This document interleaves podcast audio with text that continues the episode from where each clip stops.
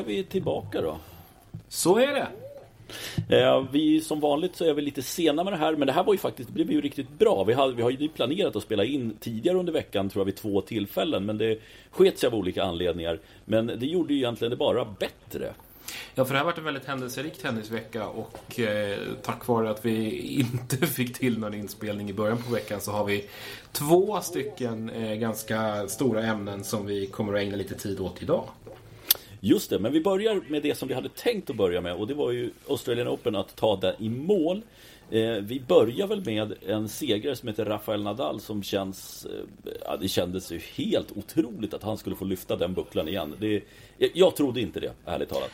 Nej, jag tror att både du och jag hade förväntat oss att Medvedev skulle göra det när, när Djokovic blev så att säga indisponibel. Eh, Rafael Nadal kändes ju ju längre turneringen gick som en ganska säker finalist visserligen. Mm. Men väl där så trodde i alla fall inte jag att han skulle kunna rå på Medvedev. Även om det fram till eh, finalspelet inte sett liksom helgjutet ut för Medvedev. Eh, om än inte dåligt. Nej men det, det kändes som att det, det, fanns liksom en växel till hela tiden på, på Medvedev. Att han, han liksom visste att han skulle ta sig så pass långt för han är så pass bra och så pass han har så pass hög lägstanivå så att han släpper inte ifrån sig matcherna mot de lite sämre. Eh, men, men i finalen också, ska jag säga, som två första seten. Jag, jag satt och bara imponerades i det första setet hur han liksom agerade på banan, hur, hur, smarta beslut jag tyckte han tog. Spelmässigt kanske, det var inte den bästa match jag sett. Men, men ändå, han gjorde det så jävla bra de två första seten och då tänkte jag jag hade att Nadal, ja, men han kan liksom sprattla tillbaka men jag tror att Medvedev håller det här ändå. Eh, ja. ja, och det kändes ju så efter två set. Nadal var framme och störde i andra ganska ordentligt. Sen har ju Medvedev han har väl tre breakbollar vid ställningen 3-2 tror jag det är i tredje mm. set. Mm. Eh, och där är ju någonstans eh, matchen, om inte körd, men, men så gott som i alla fall. Om det nu hade varit så att han hade tagit, tagit, tagit tillvara på det läget. Ja. Men det gjorde han ju inte. Och Nej. där någonstans så börjar det ju bära ut för. Eh, jag vet inte vad du säger, men, men hans den självklarhet och den gameplan och, och det fina spel som han hade i inledningen på matchen. Det blir, för ser man ju allt mindre av ju tröttare han blir. Ja, för det kändes lite som att han blev trött och Nadal var ju också, alltså han har ju inte gjort den här typen av turneringar på ett bra tag. Eh, var ju också sliten eh, på ett sätt, men, men han kunde bemästra den tröttheten bättre än Medvedev. Om man nu ska säga, för, för att någonstans är det så att, ja men trött, ah, vadå? Ja. Jo, men han, han, gjorde lite fler misstag, tog lite andra beslut som inte var lika självklara i de två, som i de två första sätten, tycker jag i alla fall. Eh, och, och, det är liksom sådana små detaljer och det gör liksom skillnaden i slutändan. Sen ska jag i ärlighetens namn säga, när han bryter tillbaka till fem lika i det femte avgörandet, då tänker jag, ja, fan nu kommer han då ändå till slut att vinna. Och så gör han ett platt game. Ja, för det är egentligen det enda läget som Nadal darrar till lite grann. Ja. han ska serva hem matchen.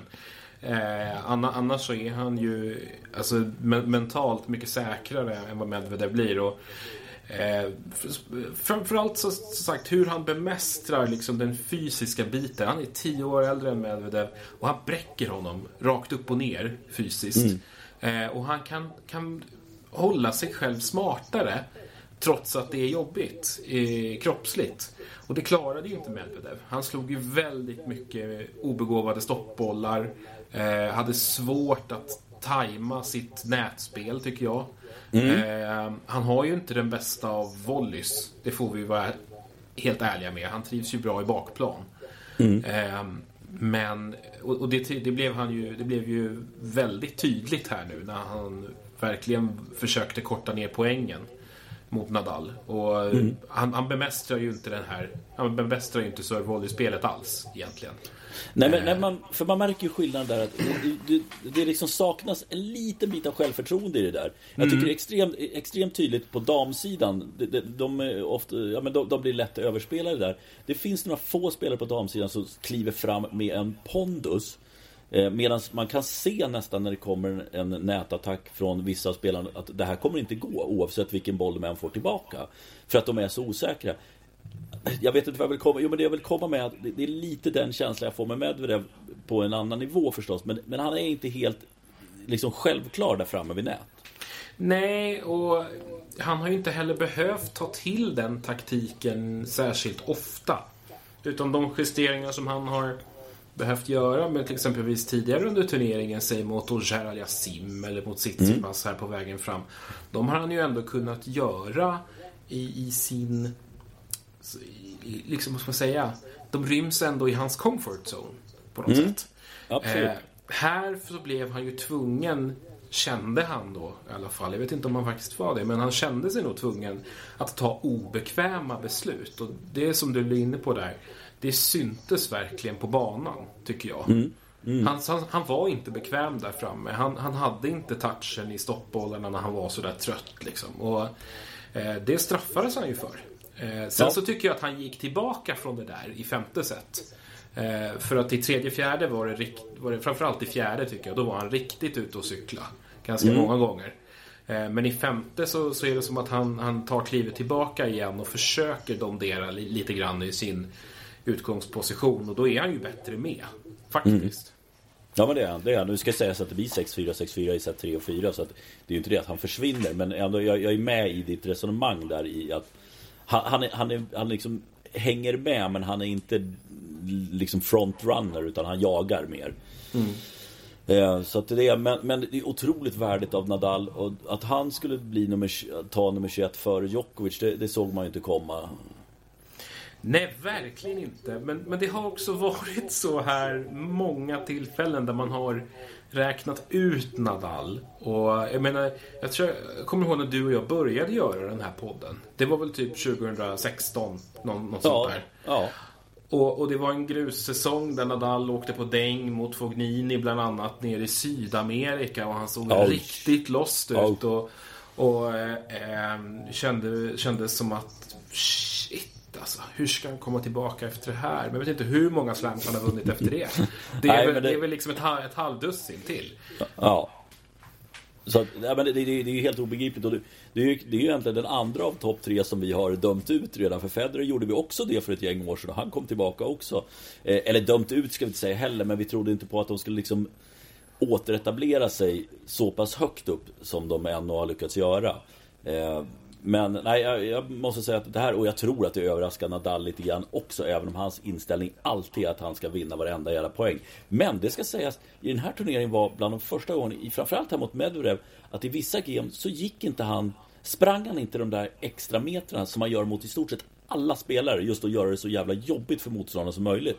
Det mm. noterade jag vid några tillfällen faktiskt. Mm. Och det är ju, det är ju frågan vad det berodde på då. Man kände att han, att han bara sliter ut sig själv gentemot Nadal.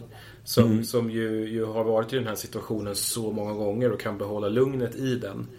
Ehm, eller om man, om han, ja, jag vet inte.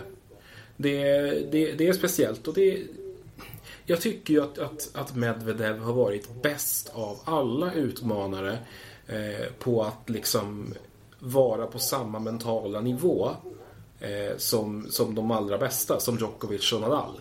Mm. Eh, men, men här blev det ju verkligen som att han föll ju ur eh, mentalt ju längre matchen led. Han förlorade ju kampen gradvis känns det som. Om han började liksom som, som favorit och, och, och med ett mentalt övertag i att han faktiskt var så spelmässigt hårdtippad att vinna.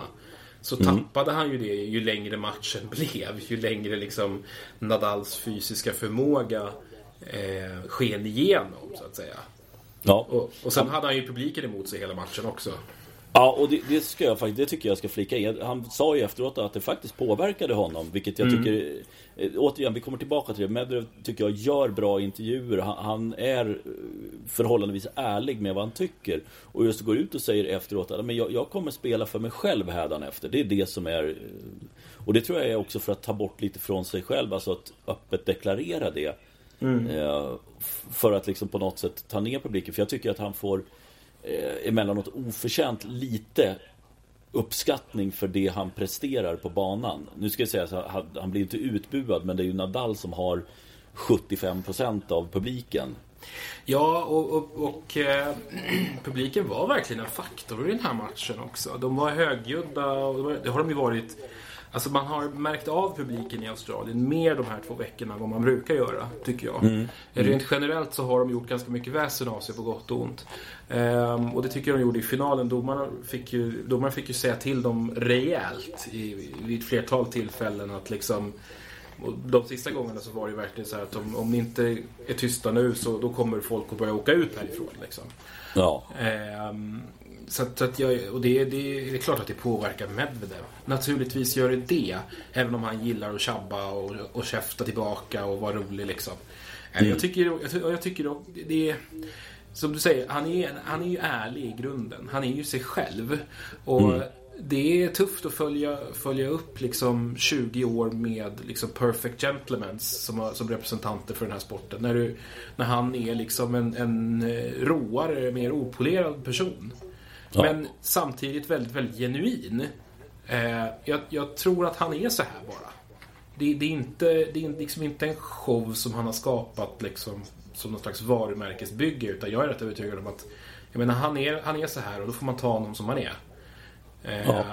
Och jag gillar ju det. Jag, tyck, jag tycker ju om, jag gillar ju Medvedev, personen. Jag tycker det är en frisk fläkt liksom. Jag tycker han ofta håller sig på rätt sida gränsen. Han blev lite mycket käft med domaren där mot Tsitsipas.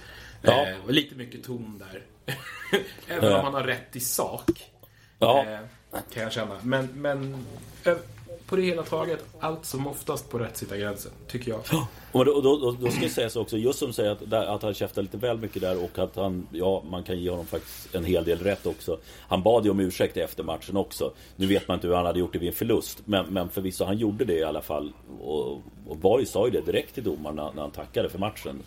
Eh, så att eh, någonstans någon form av Ja men respekt tycker jag ändå att det ger. Att han behövde få ur sig någonting också efter ja. det där. Så att det, jo men och, och sen också med det faktum att han har varit, hade liksom nu har han ju lekt lite med publiken fram och tillbaka när han hamnar i den här skitsitsen mot Oshar Aliasim till exempel och säger efteråt jag, jag tänkte vad hade Novak gjort i det här läget?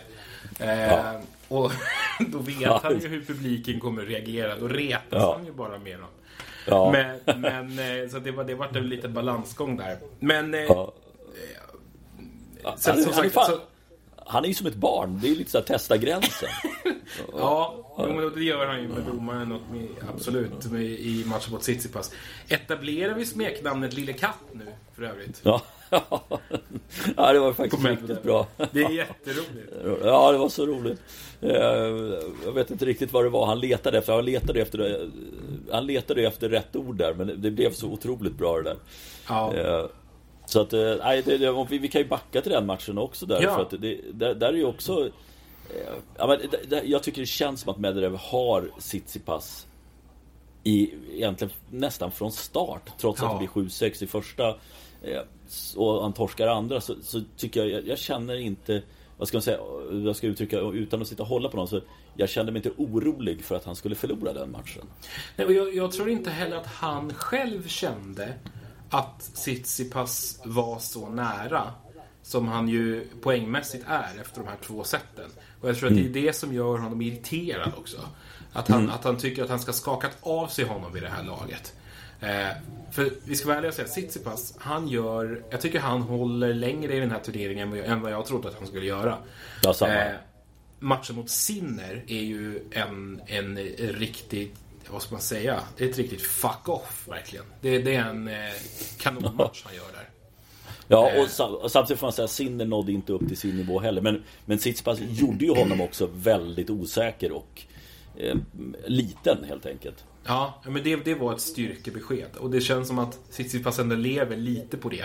En bit in i semifinalen ändå. Att han har hållit den nivån. Men på det hela taget så tycker jag ändå att, att Medvedev har varit flera klasser bättre än vad Tsitsipas har varit i den här turneringen. Och sen är det ju det här med on-court coachningen. Eh, och det är ju frågan liksom var, var det börjar någonstans. Tsitsipas pappa, han, han är ju, sitter ju och vevar och, och lever om där på läktaren liksom.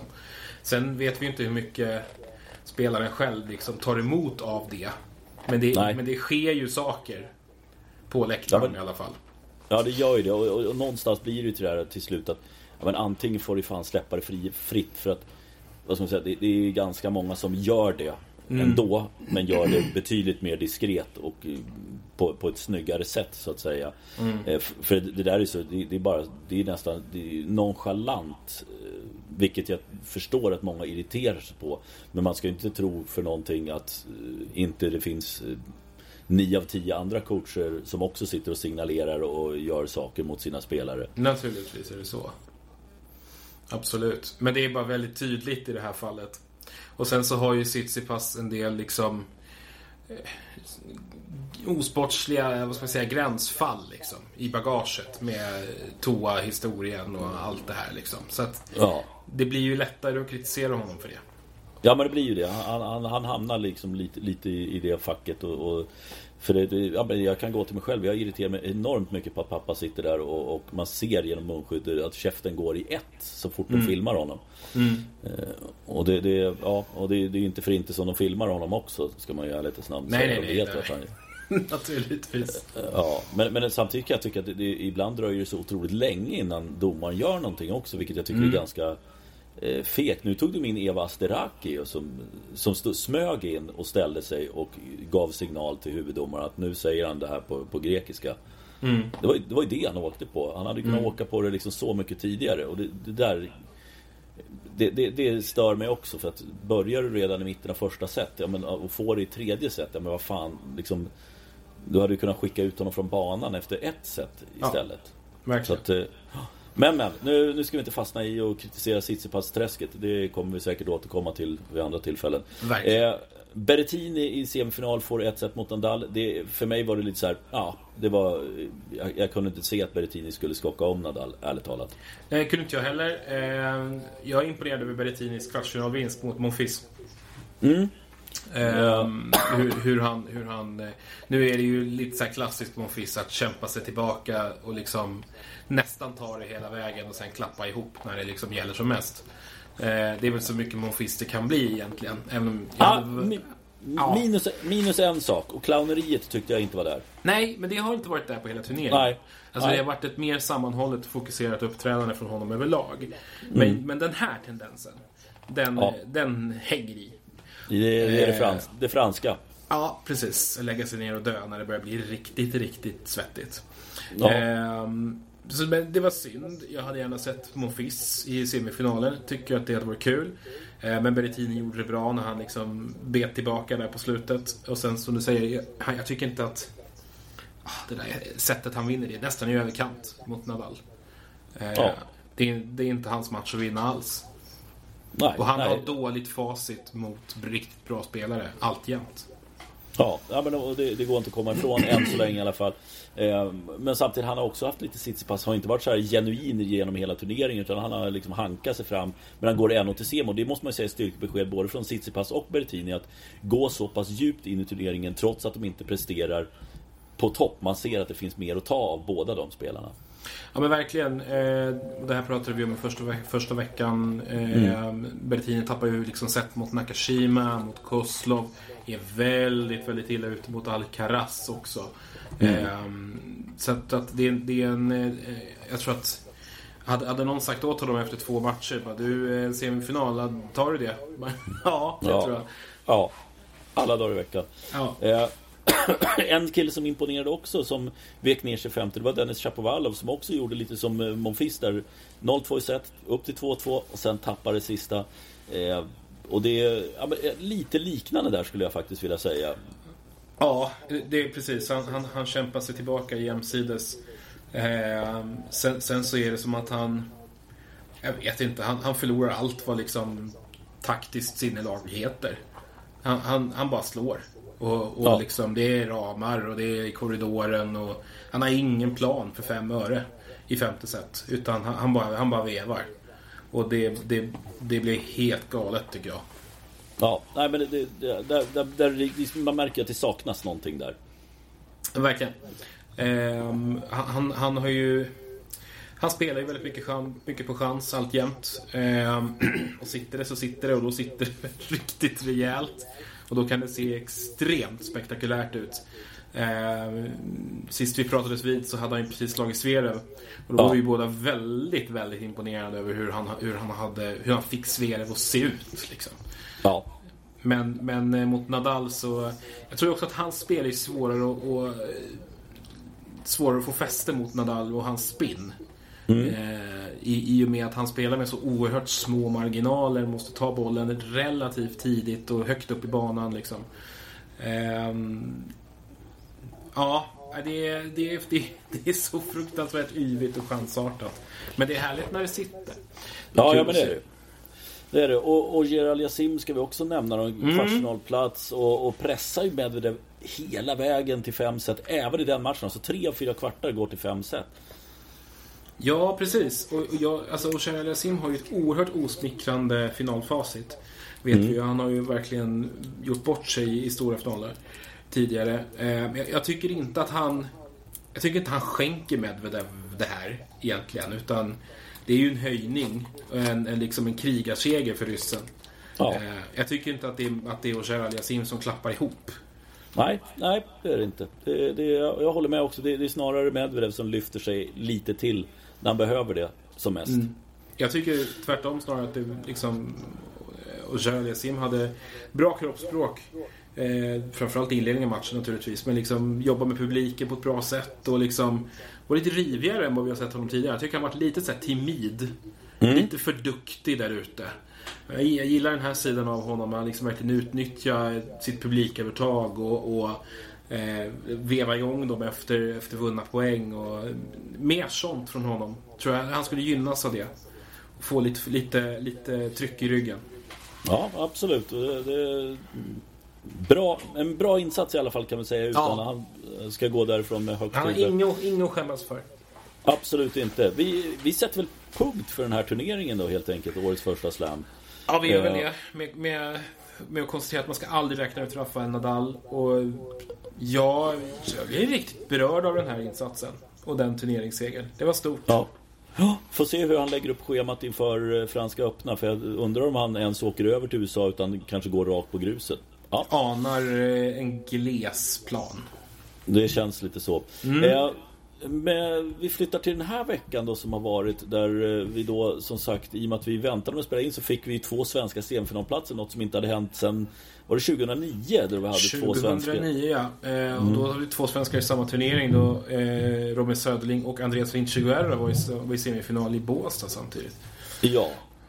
Eh, och det var ju kul då, men ännu roligare i 2022. Och det, i ärlighetens namn så hade man väl inte räknat med att det skulle hända faktiskt. Eh, inte, inte att båda bröderna skulle nå semifinal samma vecka, definitivt inte. Nej, verkligen inte. Eh, men stjärnorna stod rätt den här gången. Eh, man har... Man är uppenbar, båda är uppenbarligen i bra form, ska sägas. Eh, sen har de tur att få möta rätt sorts högt sidade spelare också. Vid rätt tillfälle. Tycker jag. Ja ja men verkligen, och det som gläder mig mycket i det här Det är ju just i de här turneringarna som de ska Liksom nyttja möjligheterna. Och det är det de maximerar. Elias imponerar enormt på mig. Han, han liksom går igenom kvalet. Och sen så tar han sig vidare för, via en kvalspelare i första rundan. Han fortsätter följa upp med att slå Karatsev som verkar vara något helt någon annanstans mentalt om han hämtar pengar eller vad han gjorde Eh, fortsätter att slå Travaglia i, i kvartsfinalen också. Det, det är en bra seger för, för att vara honom. Och sen är han ju liksom, han är ju en boll från att nå finalen. Han har ju tre matchbollar. Ja, han har ju det. Ja, Han har ju det. Det är... Jäklar vad nära det var. Eh, Ja. Det var...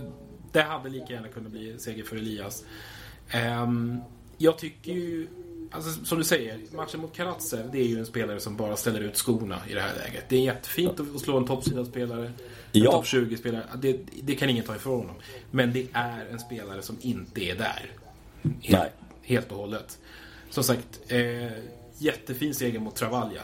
Den, den, den, ska han, den ska han ta med sig. Det den, den är fin.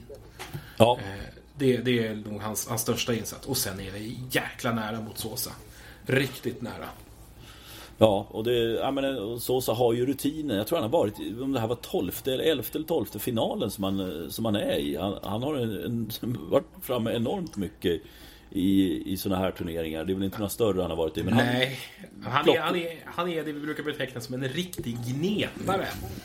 Ja, det är faktiskt eh, bra, bra sammanfattat höll jag på att säga. Bra ord.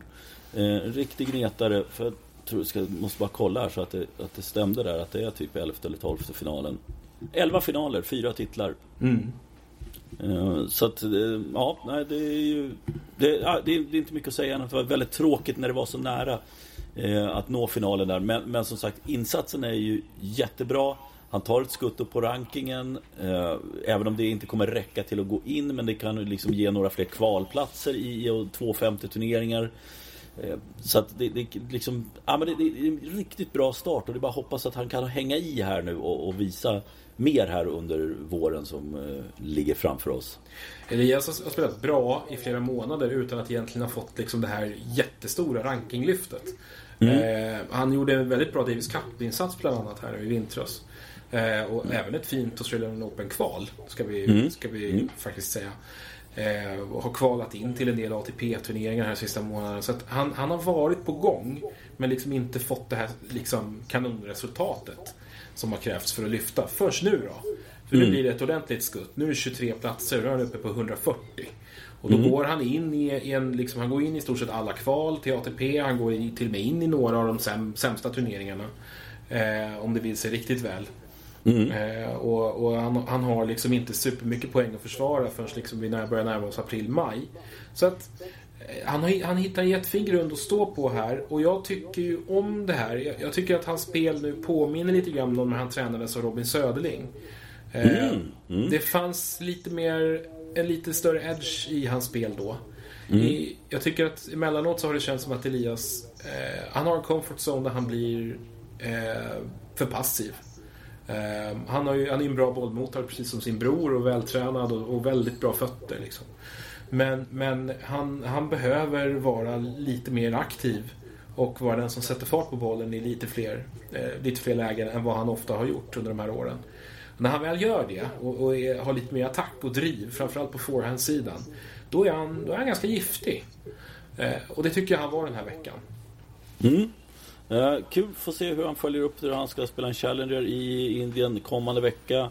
Uh, om han nu spelar den. Jag tror han fortfarande står med där. Ja, och det gör han faktiskt. Han är, han är anmäld och, och går in i... i uh, han, är, han är anmäld och är med i lottningen där. Så att, det är nog planen alltjämt. Alltjämt. Vi flyttar till fransk inomhushall och då pratar vi förstås Montpellier och Micke Ymer också semi då. Han går ju in direkt i, i turneringen. eh, slår Moté, en humörspelare. Slår Monfils som, apropå och inte var där.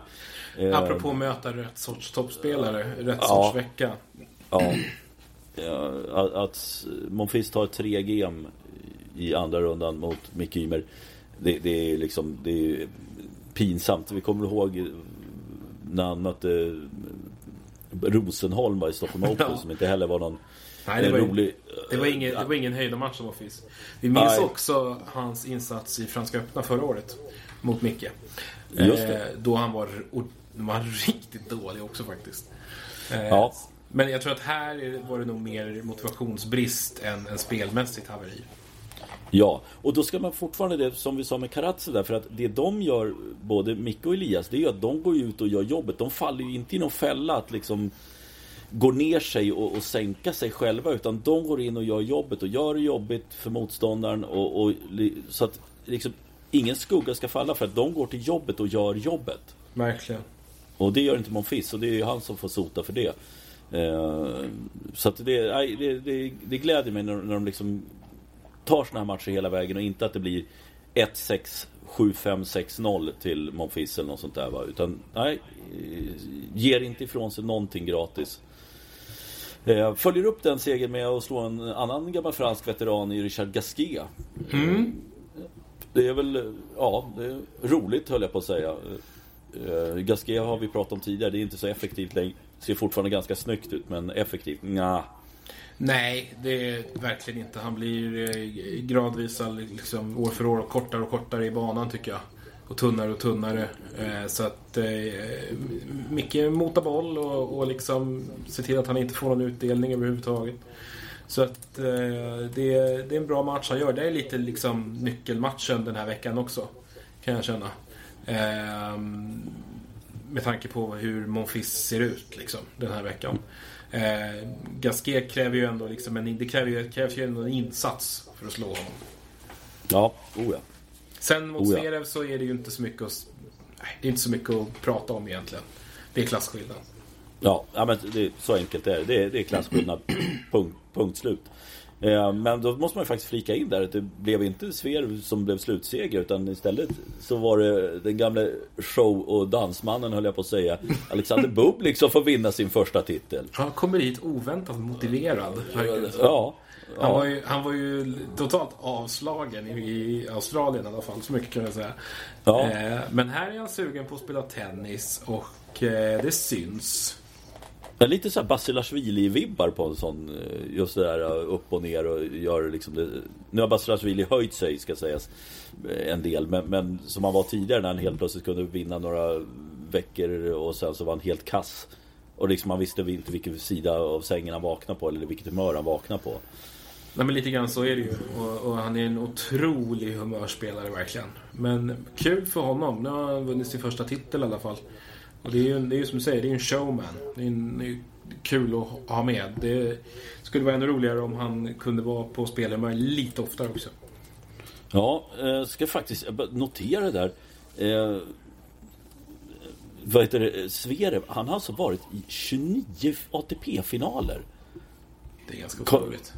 Och han är ju ung för tusan. Ja, han är väl född 1997 va? Så att eh, han, är, han är 25 i år då. Ja. Så att det finns nog möjlig, all, all anledning att tro att det kan bli minst lika många till. Ja, ja men det, det är ju, då är det ju uppe. Det är inte många som har nått så högt upp när det gäller antal eh, titlar. Han står på 19 nu. Det är lika många som Thomas Enqvist. Ja, det är inte, så, inte alls så dumt. Nej, Thomas var en jäkel på att vinna titlar på ATP-touren. Och det, han är faktiskt, om man tittar lite snabbt här så är han sjua på aktiva spelare i antal titlar. Mm. Och då har han bara ja, topp fyra framför sig plus Del Potro och Cilic. Eh, och det om man tar titlar här så alltså på topp 10 så är Leighton Hewitt har 30. Chang 31, Roddick 32. De kommer han passera på två, två år om han fortsätter vara spela lika mycket som han gör. Absolut. Så ja, det ska bli spännande att följa den saken. Eh, nu tar vi faktiskt, jag nämnde hans namn där, vi hade en liten grej till. När vi har haft lite glada grejer här så sänker vi oss själva lite grann och hela tennisvärlden eh, med en presskonferens som eh, var i går kväll, alltså lördag kväll Eh, när Juan Martin del Potro sitter och har tårar i ögonen och eh, annonserar att det förmodligen är slut. Ja, och eh, jag vet inte hur, hur, du känner det Petter, men det är ju en tomhet alltså. Eh, det är svårt att säga något liksom slagkraftigt och lustigt över det, för det är inte kul. Jag tycker att det är bedrövligt hur lite vi fått se av en så stor spelare de sista åren. Ja, men alltså på ett sätt så har jag ju räknat bort honom. Eh, för jag har, jag har tänkt med, med så många skador och så långa skadeuppehåll som han har haft här på slutet. Mm. Eh, så har det ändå känts som att ja, men han kommer aldrig komma tillbaka. Mer än att han kommer, kan komma tillbaka och vara monsterbra i tre turneringar på två månader. Sen går han sönder igen. Så att jag hade liksom redan tecknat in lite grann det här. Sen lider jag så mycket med, för man fattar hur mycket han har kämpat för att han vill ta sig tillbaka och avsluta på sina villkor. Och sen märka då att nej, knät håller inte. Det gör ont när jag sover.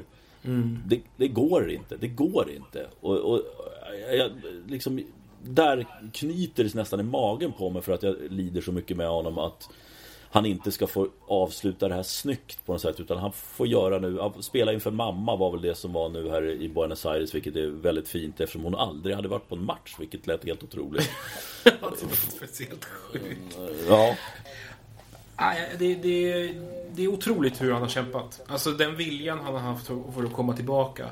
Alltså, det här knät är ju bara en grej av allt, mm. allt skit han har råkat ut för. Han har ju, han har ju opererat båda handlederna också. Ja men kommer du ihåg i Stockholm Open? Ja. När, det år där han kom tillbaka när han stod och ja. sliceade alla backhands. Ja. Han stod ju bara och sliceade cross på backhandsidan ja. på allt. och bara vänta in sitt, sitt monstruösa forehand-morr-läge. Ja. eh, ja. Han var så oerhört begränsad på backhandsidan. Han kunde ju knappt slå den överhuvudtaget med två händer. Eh, och hur han ändå efter det kommer tillbaka och slår utmanar Nadal i OS och liksom är, blir, blir ett hot igen. Liksom, mot Djokovic och Nadal och Federer. I, på, på gräs och hardcourt. När han är hel. Um, jag, jag, jag, tyckte jag såg någonting om att han var den enda som hade vunnit en Grand Slam när Federer, Djokovic och Nadal alla hade nått semifinal i samma turnering. Ja, det var jätte... Det, det, hade jag faktiskt missat att det var på det sättet. Men ja, det är ju otroligt att vara det, den enda som lyckas med det. Ja, det är otroligt att, att liksom en liten statistik-nugget kan sammanfatta hans legacy så bra. För det är precis ja. det det handlar om. Eh, det finns ingen annan som har varit så, alltså så konsekvent i att kunna utmana de här tre. Eh, som, som Del Potro har varit. Eh, och att han har kommit tillbaka och kunnat göra det efter alla sina skadeproblem, det är helt makalöst. Jag, jag vet inte, vad, vad, låt oss ponera att han hade kunnat hålla sig skadefri på samma nivå som de här andra tre. Nu är Nadal kanske mm. har haft sin beskärda del av skador, men låt oss säga att han har gett i ungefär samma läge som Djokovic. Um, hur många Grand Slam-titlar hade Juan Martín del Potro stått på då? Han hade nog kunnat klocka in uppåt en handfull. Det känns det, så va? Det, ja, det tror jag.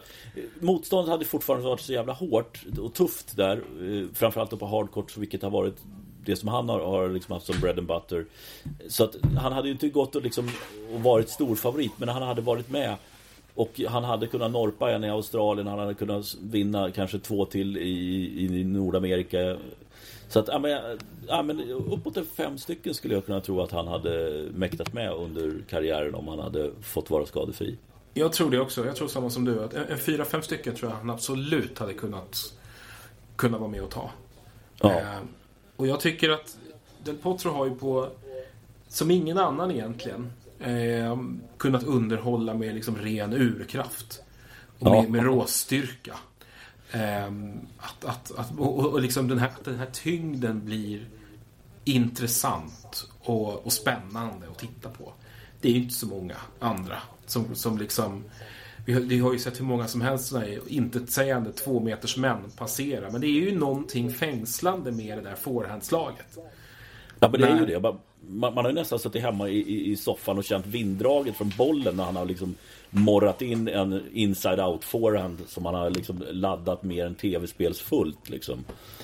Jag vet, det finns ju inte särskilt många andra spelare som man liksom sitter och så här småskrattar åt när, när de liksom får in de här superrena träffarna. Liksom.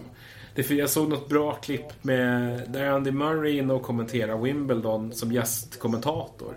När, mm. när, han, när han precis har en sån här, när han kliver runt inside out och eh, drar en rak på Rafael Nadal så det bara visslar om det. eh, och han bara sitter och skrattar och eh, Andy Murray bara, han är, han är inte klok liksom.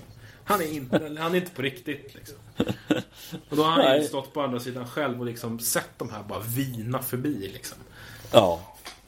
I 100, det, 160 km i timmen eller vad det är han drar ja, in där. Ja, det, det, det, nej, men det, som du säger, egentligen inte så jävla roligt. Och som du säger, två meters män har passerat revy. Och, man, och det är liksom bara så här, nah, ryckt på axlarna åt dem i, i, alla tider. Men det här, har, det här har varit någonting med honom. Och det, det, måste ju vara det här att han har varit uppe där och krigat och varit en utmanare när han har varit som bäst. Och, och, och liksom man, man har hela tiden varit medveten om hans potential men han har vid så få tillfällen fått tillfälle att liksom leva ut max. Ja, verkligen. Eh, så, så det, det, skänker ju spelaren en aura liksom av eh, likability när, när man liksom und, får, får, får undra lite. Tänk hur det hade kunnat bli. Ja. Eh, så är det ju. Och, och Sen, sen verkar han ju vara liksom en likable person. Liksom genuin, ärlig och, och, hans kamp för att komma tillbaka har ju också varit fängslande tycker jag. Ja, jag har Den här oerhörda kärleken till sporten. Och viljan att komma tillbaka. Jag tycker att man ser mycket av det i Andy Murray till exempel. Mm. Eh, och det gör ju honom liksom en mer älskvärd liksom. Eh, men Del Potro ännu mer egentligen. Och jag önskar att vi hade fått se honom så mycket mer. För att han hade kunnat skapa sån jäkla oreda på den här touren. Och verkligen stöka till på, på ett sätt som typ Wawrinka har gjort. Liksom.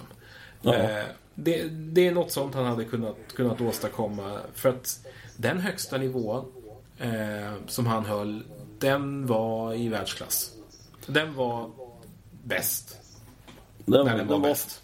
Var, den var bäst när den var bäst. Det är bra sammanfattat.